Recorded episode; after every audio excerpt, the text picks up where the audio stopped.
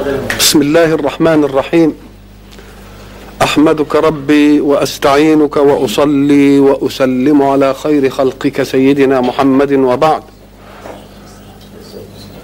فقد انتهينا في اللقاءات السابقة إلى تحديد معنى القرآن وبينا أن القرآن جاء منهجا وجاء معجزة.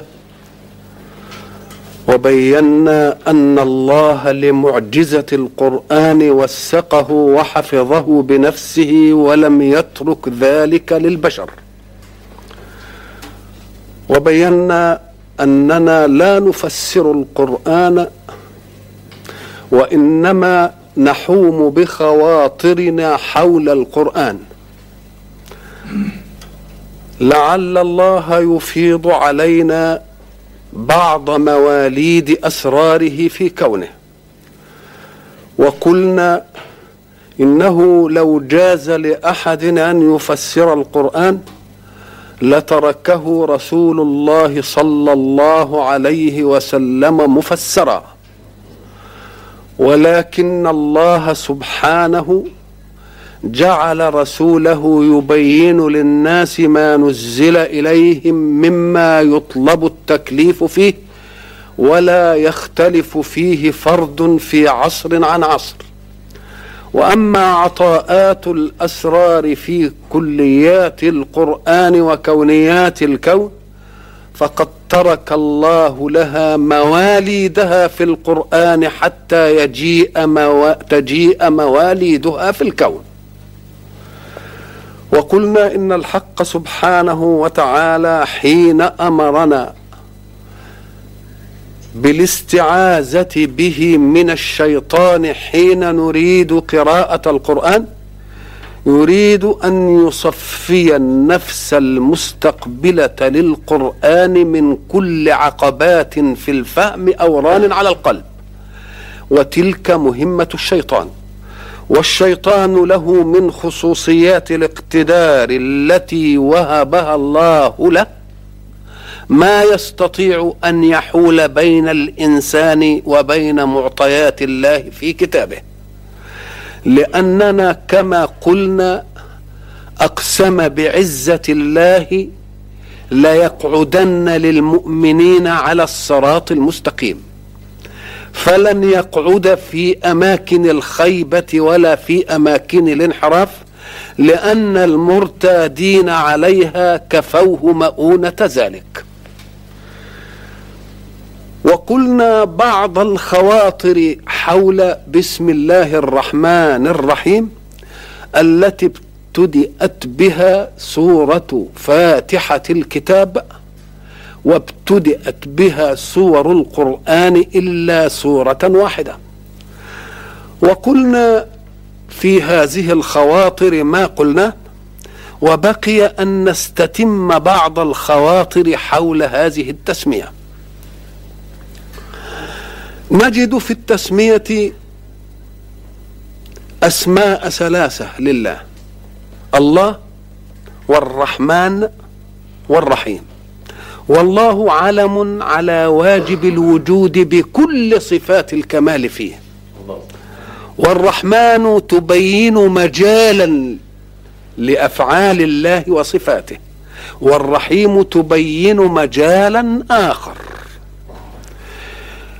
والأفعال التي نقبل عليها لنفعلها قلنا أنه لا سيطرة لك على جنس من أجناس الكون لينفعل لك وليخدمك. ولكن الذي سخره هو الذي أمره أن ينفعل لك ليخدمك.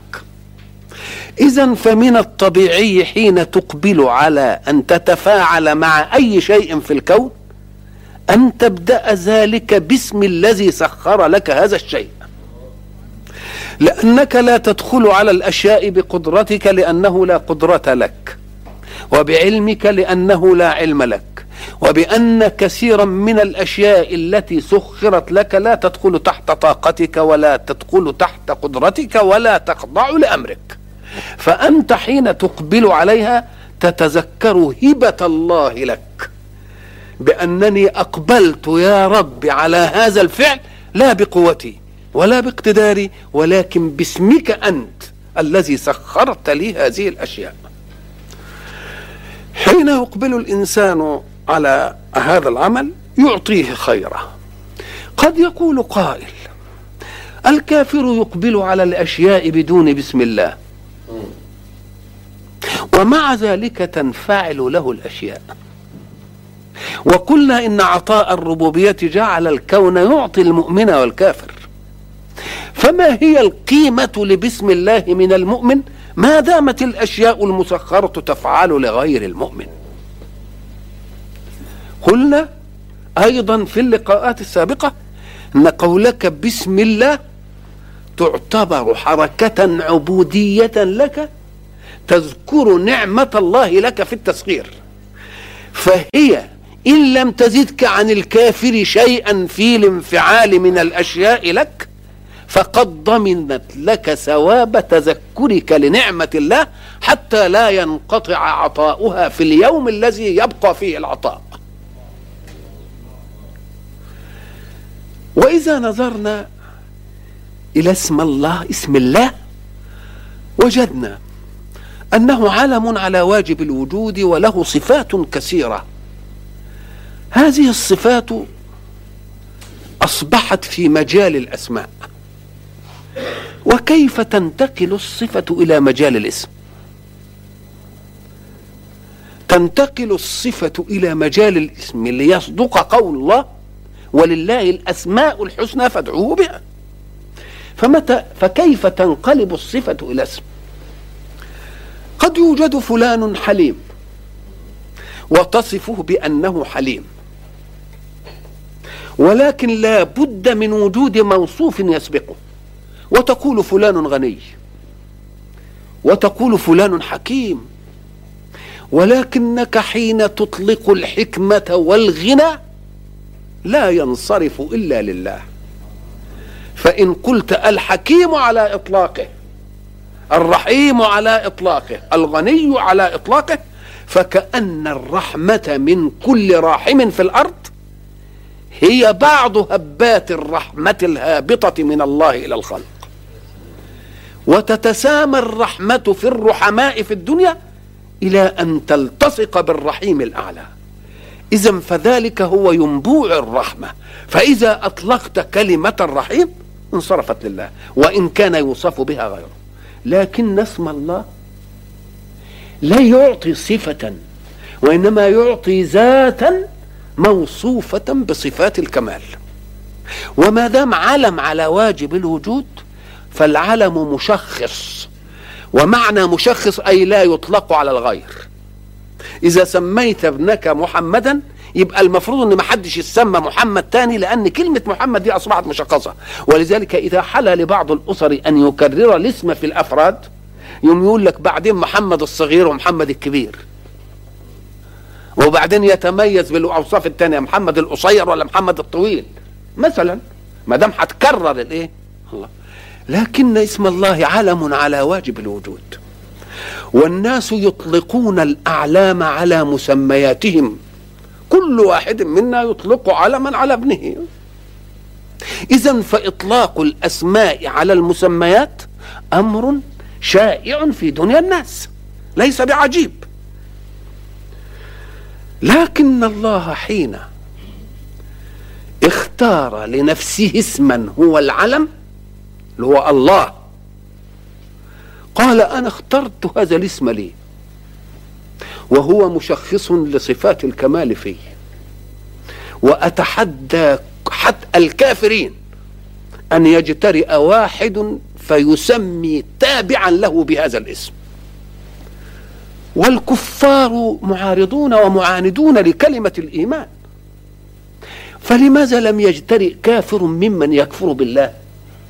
ليقول إن الله سمى نفسه هذا الاسم وأنا سأسمي هذا الشيء الله. مع أنهم حريصون على أن يكذبوا كلمة الدين هذه. لم نجد أحدا يجترئ. ولذلك حين يقول هل تعلم له سمية يتحدى الكون كله. في أن يطلق واحد منهم هذا الاسم على أي شيء. وأناس كثيرون كافرون بالله. في فيهيج فيهم غريزة التحدي. حتى لا يقال لم نهج ولم تطرأ على بالنا. لا طرأها الله على بالهم. وقال هل تعلم له سمية؟ فلو كان الناس الكافرين دول مؤمنين بكفرهم لجيه واحد وقال أنا حسمي الله. لا محدش دخل نفسه في دي في التجربة مما يدل على أنه تعبد وهما لا يقينا. فلو كان متعبدا يقينا غير الله لأطلق هذا الاسم في حماية من عبده. ولكنه لم يجد له حاميا ليتحدى الله في ذلك الاسم. هل تعلم له سمية؟ يعني واحد على اسمه؟ لا. وإذا كان لم يثبت ذلك قبل نزول القرآن لأن الناس لم تتجه إلى هذا فقد نغز القرآن فيهم غريزة التحدي. وقال لهم أنا بتحدى هل تعلم له سمية؟ فإذا لم يجئ هذا الاسم القبل ما جاش برضه بعد ذلك. مما يدلك على أن الذين يعبدون شيئا غير الله لا يثقون في ذلك الشيء أبدا. ولو كانوا واثقين فيه كإله لقالوا نحن نقولها في هذا ونحن مطمئنون إلى أن هذا يحمينا. مما يدل على أنهم ما بيعبدوش حاجة. هواء وبعد ذلك تأتي كلمة الرحمن وكلمة الرحيم. أنت حين بدأت بسم الله كان المعقول حين تريد فعلا أن تبتدئ باسم يعينك على فعلك. فإن كنت تريد عملا يحتاج إلى قوة تقول باسم القوي عشان تمدك صفة القوي. عايز علم باسم العالم عايز حكمة تقول باسم الحكيم. عايز قه باسم القهار. تجيب الاسم الذي ينفعك سياله في حركتك التي تريد أن تنفعل لك. لكن الأفعال لا تحتاج إلى سيال صفة واحدة. ده تحتاج إلى صفات كتير. كل فعل اللي أنت أتفه فعل بيحتاج إلى تكاتف صفات متعددة. ما تفتكرش إنه هيحتاج للقدرة بس. ده هيحتاج للعلم قبل القدرة. ويحتاج للحكمة. ويحتاج للأناه والحلم. إذا عايز صفات إيه؟ كثيرة. فبدل أن يثقل عليك لتكرر صفات المجالات للفعل قال لك قل اسم الله الذي يجمع لك كل المجالات. فإذا قلت بسم الله يبقى كأنك قلت باسم القوي باسم العالم باسم الحكيم باسم الرحمن باسم الرحيم باسم المهيمن باسم القادر باسم المقدر كلها جت ليه؟ لأنك أتيت باسم الذات الموصوفة بصفات الإيه؟ بصفات الكمال. بسم الله الرحمن الرحيم. اختلف فيها العلماء لكن اتفقوا على شيء. اتفقوا على أنها آيات من القرآن. 114 آية من القرآن. هي من القرآن قطعا. ومن سورة النمل في صلبها آية من سورة النمل. تبقى آية سورة النمل؟ آية من القرآن وآية من سورة النمل. لكن بسم الله في غيرها آيات من القرآن ولكن مختلف في هي آيات من السور نفسها؟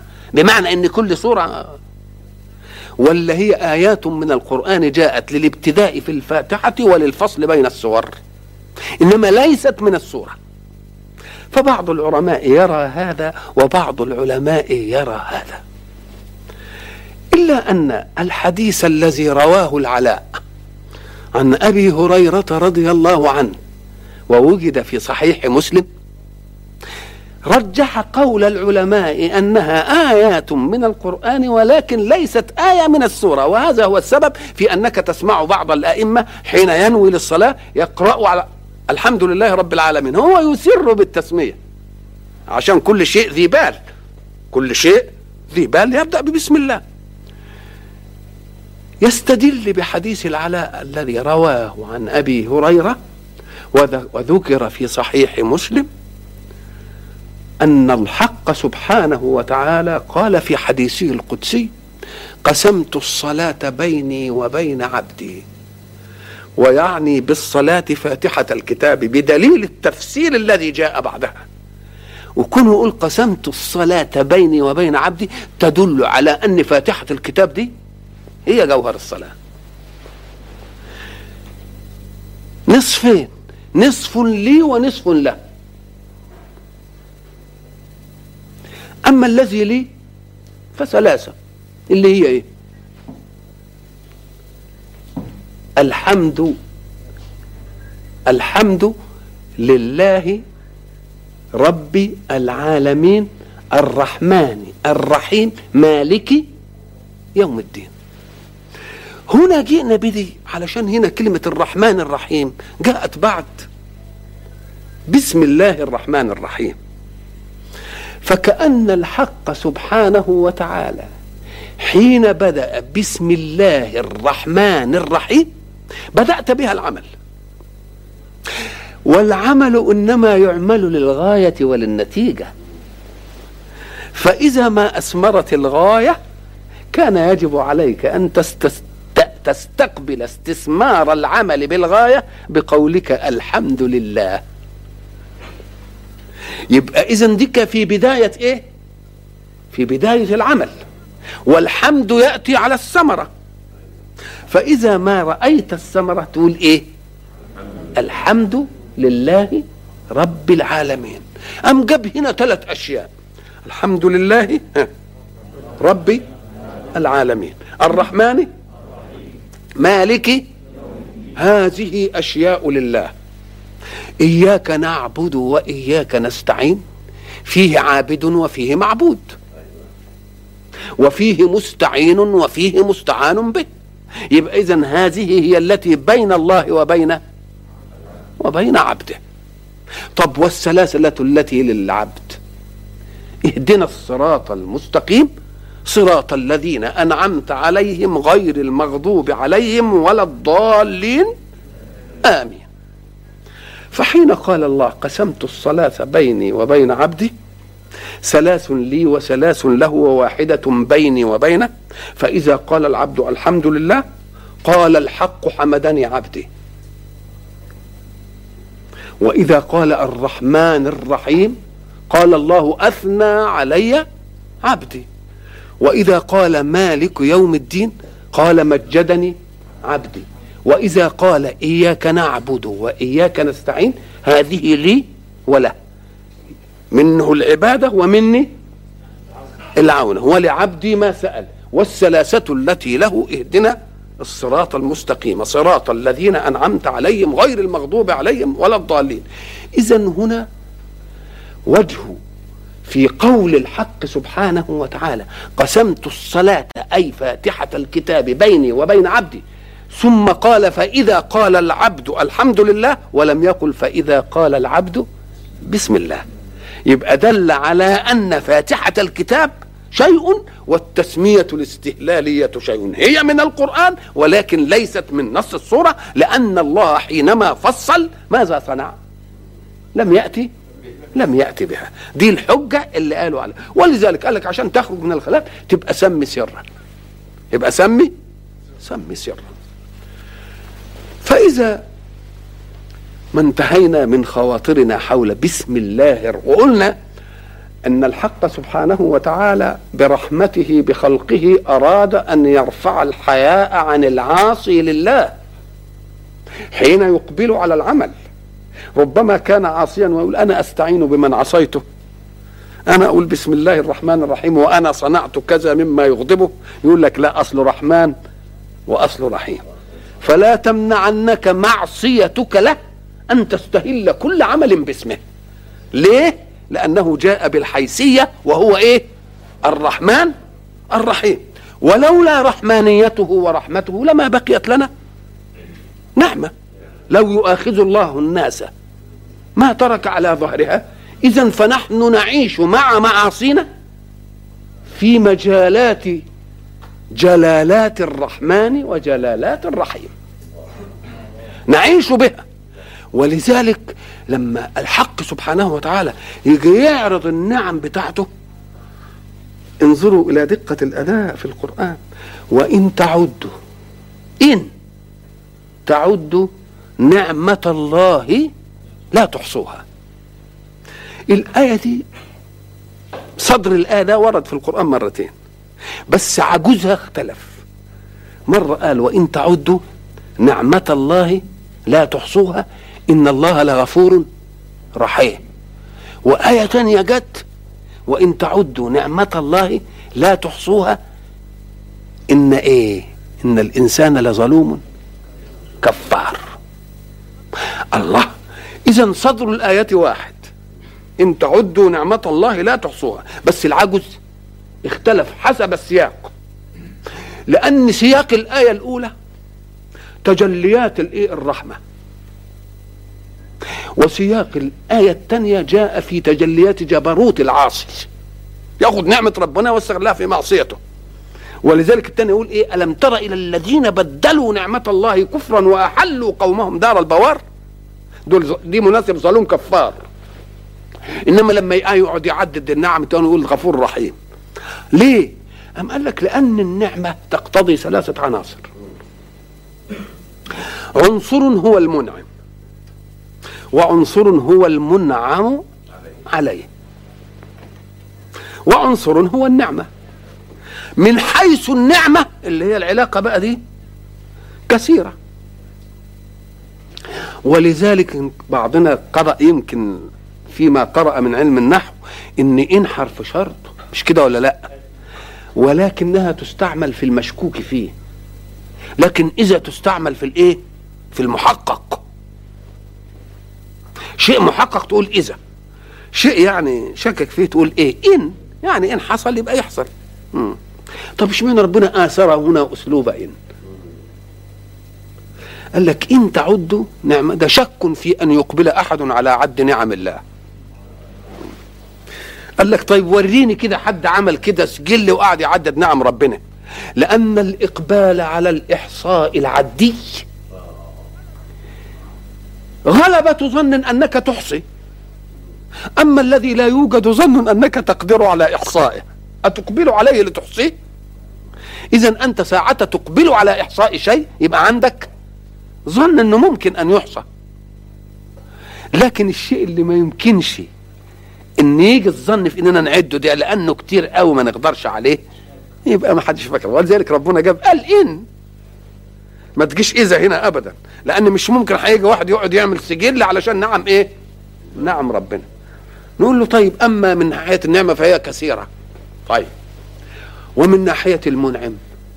قال لك استدامة النعمة من المنعم على المنعم عليه دليل على أنه غفور ورحيم. وإلا لو كان مش غفور ورحيم وكان ينفعل على العاصين كان منع عنهم النعم اذا من ناحية المنعم عليه ظلوم كفار.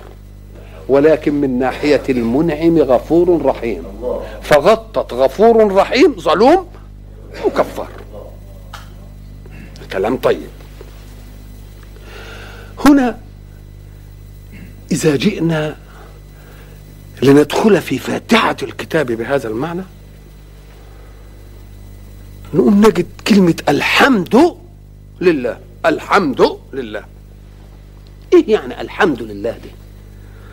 قال لك نيجي ننظر كده تنظير يقرب الأمر إلى الأفهام. إذا كنا هنا في جماعة وبعد ذلك هذا القلم وقع هنا. وبعدين قعدوا يقولوا الإيه؟ فقلنا القلم لفلان ليا مثلا للشعراوي. يبقى القلم مقطوع بوجوده ولكن المختلف فيه اللي عايزين نواجه هو بتاع مين؟ بس. اذا حين يقول الله الحمد لله قاطع بأن حمدا لا بد أن يوجد في الكون. لازم يوجد حمد. ليه لازم يوجد حمد؟ قال لك الله إنسان كده مفاجئ بأن حاجات بتخدمه وتعطي له نعم بغير قدرة له عليها وبغير دخولها لا في علمه ولا في حكمته ولا في شيء تقدم له هذه النعم. كان يجب أن يتجه كما قلنا. يشوف النعم دي جاية منين؟ يا يا أخواتي الواحد منفعل للنعم دي يشكر مين؟ إذا كان لازم على الإنسان حين تدركه نعم تسخير الكون له أن يوجد حمدا. لازم يوجد حمد. زي إحنا ما قلنا إن في واحد قعد كده راح في حتة في صحراء وبعدين غلبوا النعاس فنعس وبعدين صبح الصبحية لقى مائده جاياله فيها العسل النحل والبيض والفول والقشطة والمش عارف إيه. الله ولا حدش ما يعرفش حد هنا. بالله قبل ما ياكل ما يقعدش يتلف كده يقول يا أخويا مين اللي جاب الحاجات دي؟ ما لقاش يبقى نفسه تستشرف على أنه بس ولو يشكره. آه. كذلك الكون. شفنا نعم بلا قدرة لنا عليه ما لناش قدرة عليه. وشفنا نعم كان من الواجب إننا إيه؟ إننا نشأ ندور على مين؟ نوجه له الحمد. اذا فالحمد طاقة موجودة قطعا لتستقبل النفس البشرية بها النعم التي لم تسخرها لنفسها. ولكن اللي هنختلف فيه مش إيجاد الحمد. توجيه الحمد. فقال الحمد اللي انت بتدور عليه يا صاحبه ده وديه لمين؟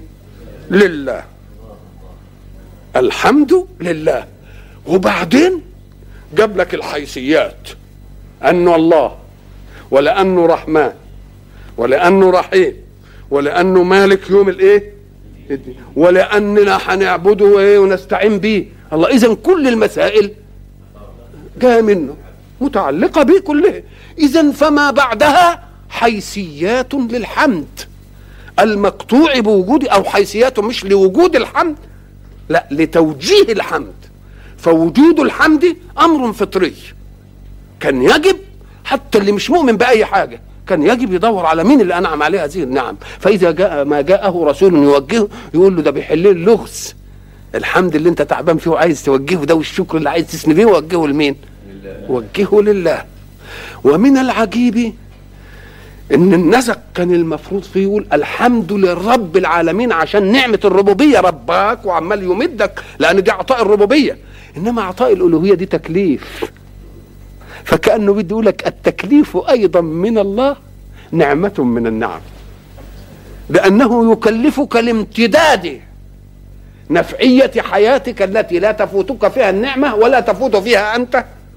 النعم. مع أن ظاهر الأمر إن كلمة الله هتكلبشني بتعبديات.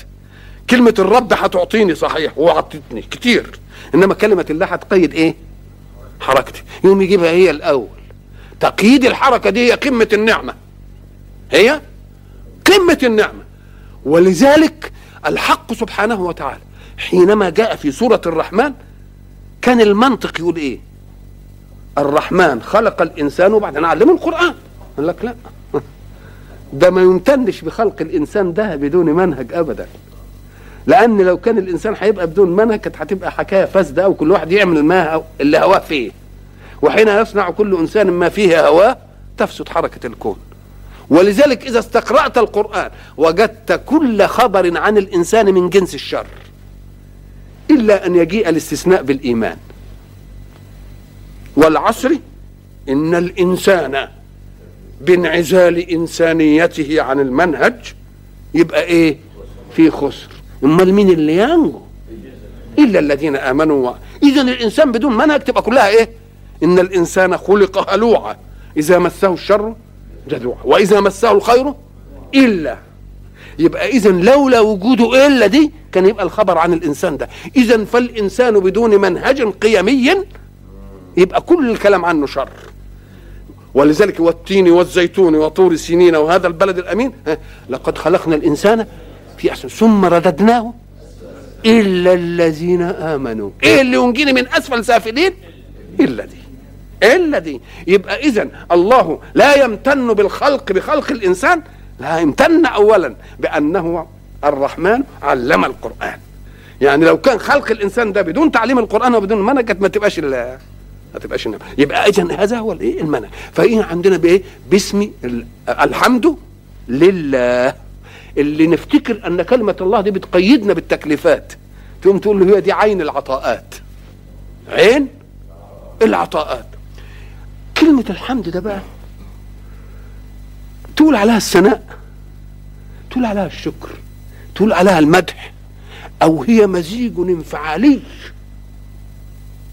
يبدي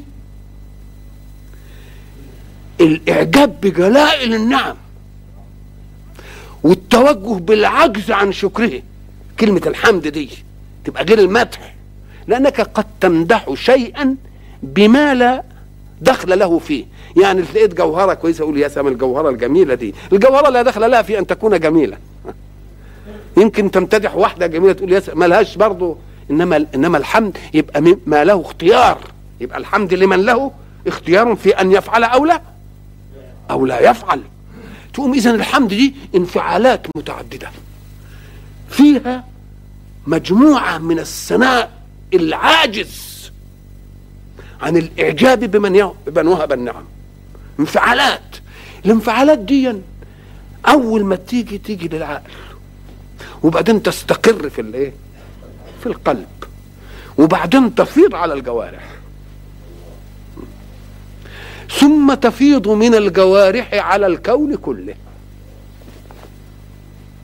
اذا فعمليه الحمد مش بس أقولها بلساني. لازم تكون مرت على عقلي. ولازم استقرت في قلبي وبعدين شعت في كل جوارحي. ثم انتقلت مني كمصدر طاقة إلى أن تنفعل مع كل حركات الوجود. تبقى شوف الحمد دي خدت خدت إيه؟ ولذلك شوف القرآن لما يجي يشرح العملية دي النفسية معقدة شوية يقول إيه؟ الله نزل أحسن الحديث كتابا متشابها مثانية تقشعر منه جلود الذين يخشون ربهم.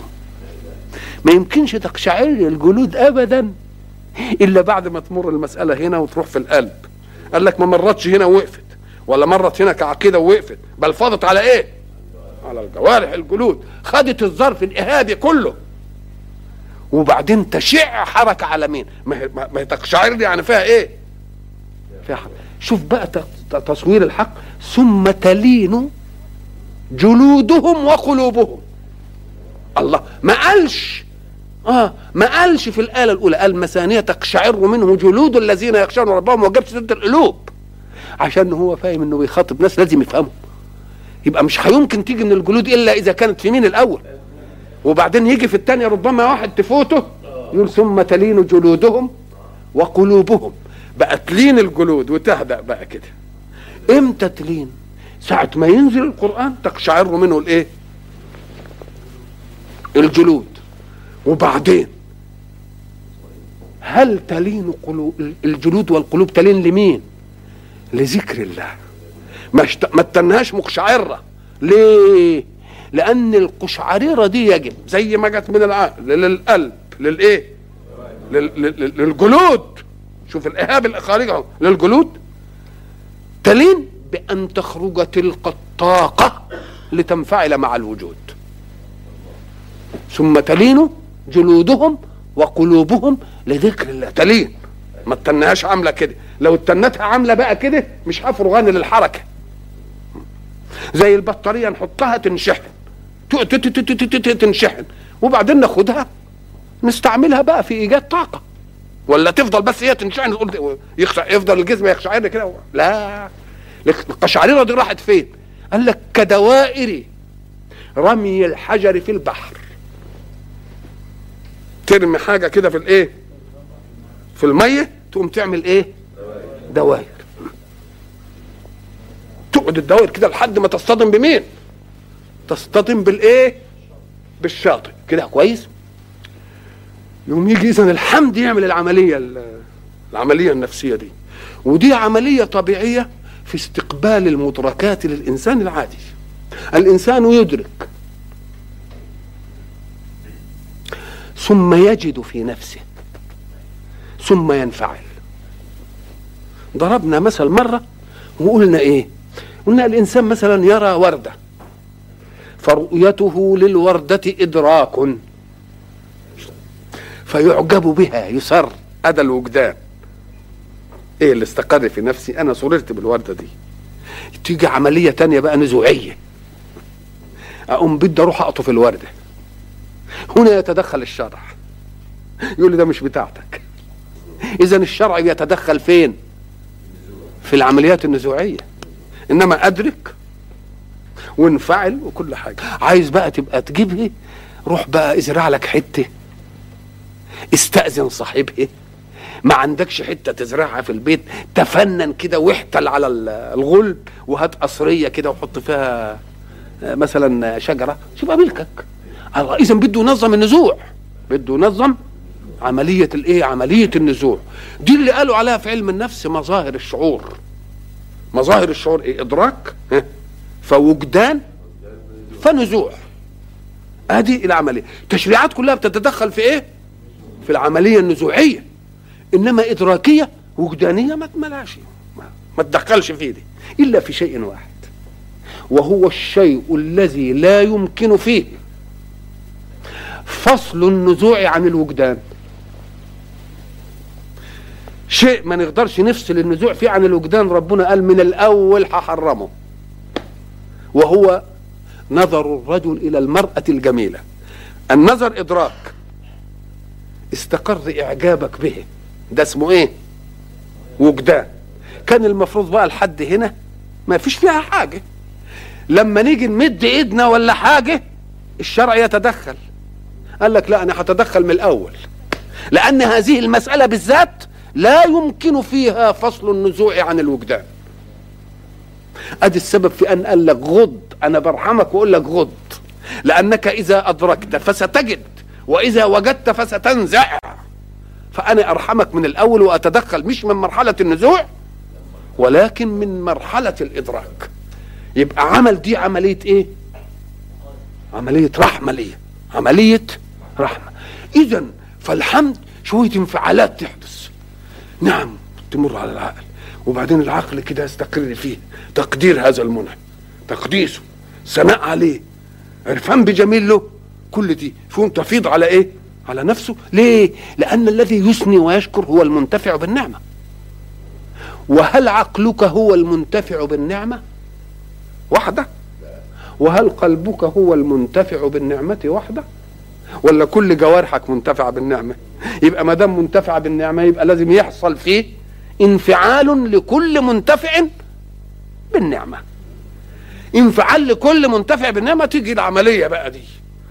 يبقى اذا عملية القلب له عملية مادية وهو إنه يقعد يضخ الدم. هل الدم ده محطوط فيه هو؟ وبعد ذلك لا يسير بال... لا. بيروح في كل في الشعيرات ويلف على كل ال... كذلك معتقداته. تستقر فيه وبعد ذلك توزع على سائر الجسم. انفعالا. وبعدين بعد الانفعال الانفعال ده عمال بيهز فيك المعاني. وبعد ما تنهز المعاني نقول له بقى إيه؟ لين؟ ولذلك تجد آيات في القرآن بعض الناس يفتكر إنها بتتناقض. نقول له حاشا لله ولو كان من عند غير الله لوجدوا فيه اختلافا كثيرا. إنما ده من عند ربنا. يقول لك إيه؟ مرة يقول إذا ذكر الله وجلت. الله ويقول ألا بذكر الله تطمئن القلوب؟ والوجل خلاف الاطمئنان. دي مسألة يعني. آه اهي دي الأولانية. إذا ذكر الله فجأة كده اكن كنت غافل كده يوم يحصل عندي إيه؟ مش عارف وبعدين بقى ساعة ما يعيش في في كياني أبتدي إيه؟ أبتدي أطمئن.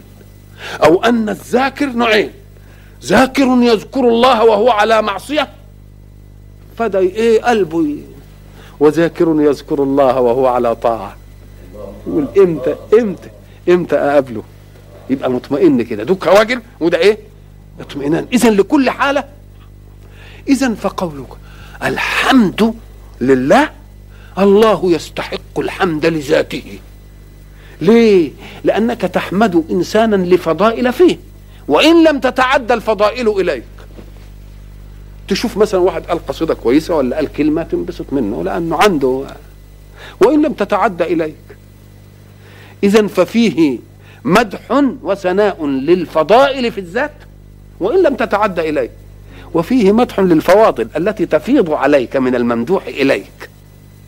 فهي الأولانية للذات. والثانية لأنه رب العالمين. والرب دي تشعر بايه بالتربية. مش كده؟ تشعر بإيه؟ بالسيادة. تشعر بالملكية. يبقى كأنك اما كنتش يعني تدي لربنا الثناء لأن ذاته تستحق الثناء.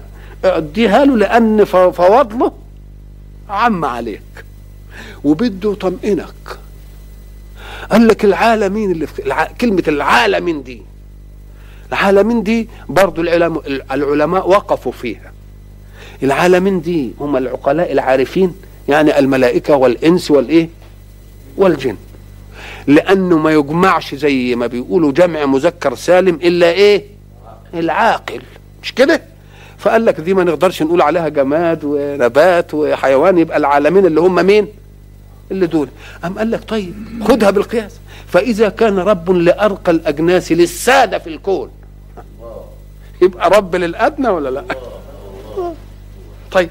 وتاني بقى واحد تاني أدق شوية فهم أدق شوية. يقول لك يا أخي طيب تعالى. هو فايدة العقل إيه؟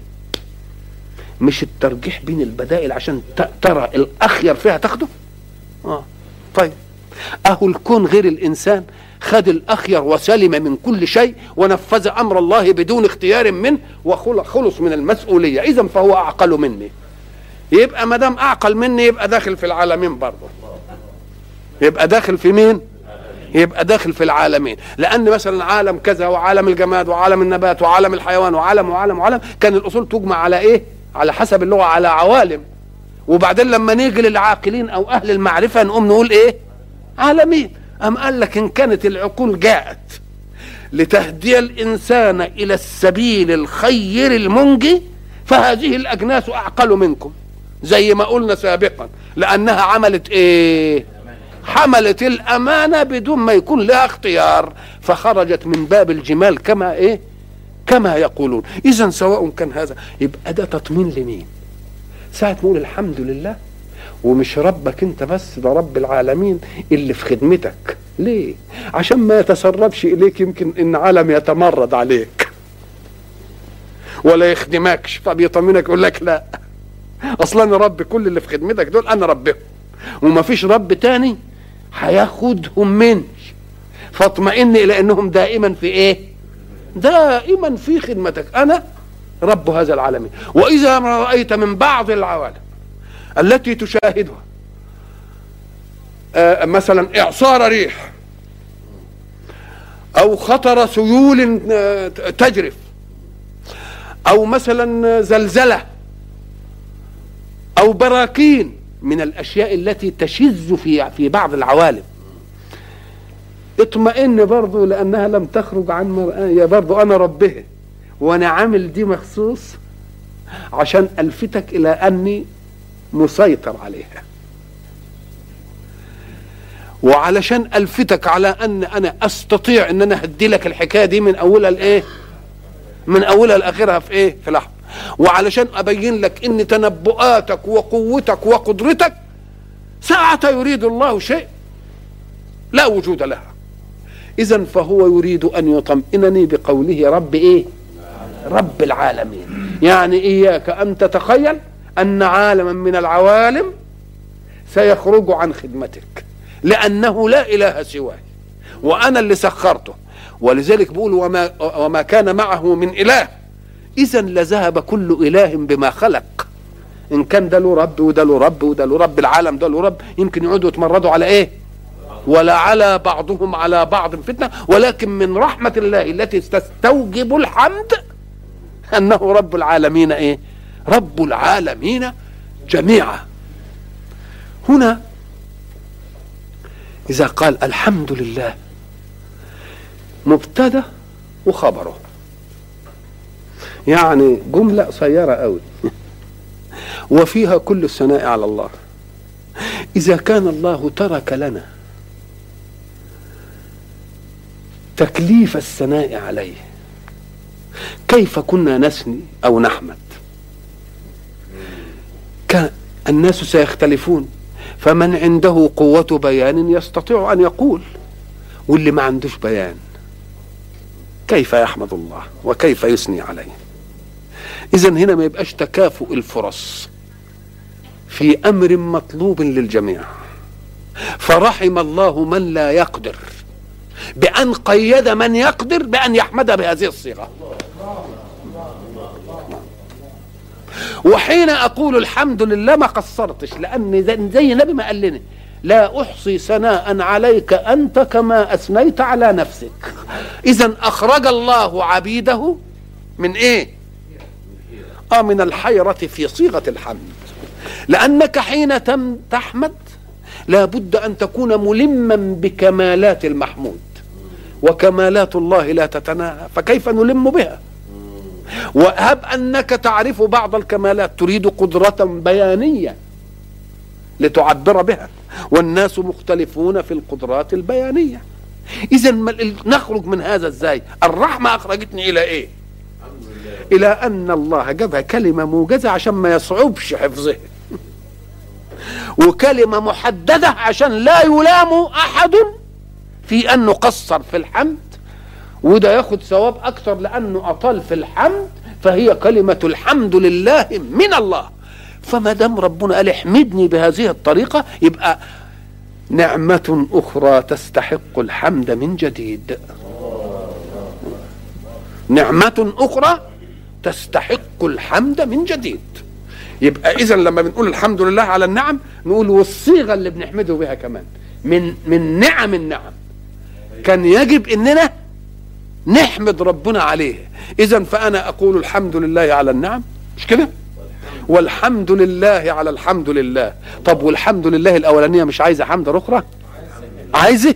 انت بقى تقول الحمد لله على الحمد لله على الحمد لله على الحمد لله. اذا إن سلسلت الحمد فسيظل الله محمودا. وسيظل الناس جميعا حامدين. عشان ما ينقطعش معنى الحمد ابدا. يبقى اذا الحمد لله لأنه يستحق الحمد. ولأنه يستحق حمدا جديدا على تعليم الحمد. ويستحق الحمد لما قدم لك من خير قبل أن توجد. ويستحق الحمد لما يرجى منه من خير وأنت موجود. ويستحق الحمد أيضا لما تأمله من استقبال خيره فيما يأتي. يبقى كم حاجة تستحق الحمد؟ للذات حمد ولربوبيته حمد. ولما سبق من النعم في هذه الربوبية حمد. ولما عاصر من النعم من هذه الربوبية حمد.